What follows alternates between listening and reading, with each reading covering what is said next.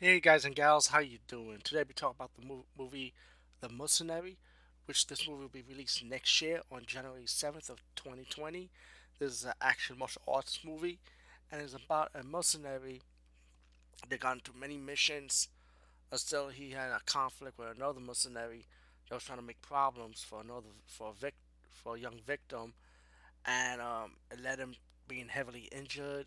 He was found by this priest of this town and as the movie progressed, we found out that uh, his uh, his mercenary partners, you know, that he used to work with, ended, ended up becoming caught working for the cartels now, and they like to make problems, trouble for the people of the church. So the mercenary that turned good now will have to stop them and battle them to protect the church. And um, all in all, the movie is good. You know, it's like it's, it's like a throwback to the '90s action movies that went to straight to the home market release. You know, the video cassette craze. It gives you that type of vibe. You know, um, the action's good, the martial arts. You know, and it's it's like your typical action movie. You know, um, it's very it's very enjoyable. I highly recommend this one.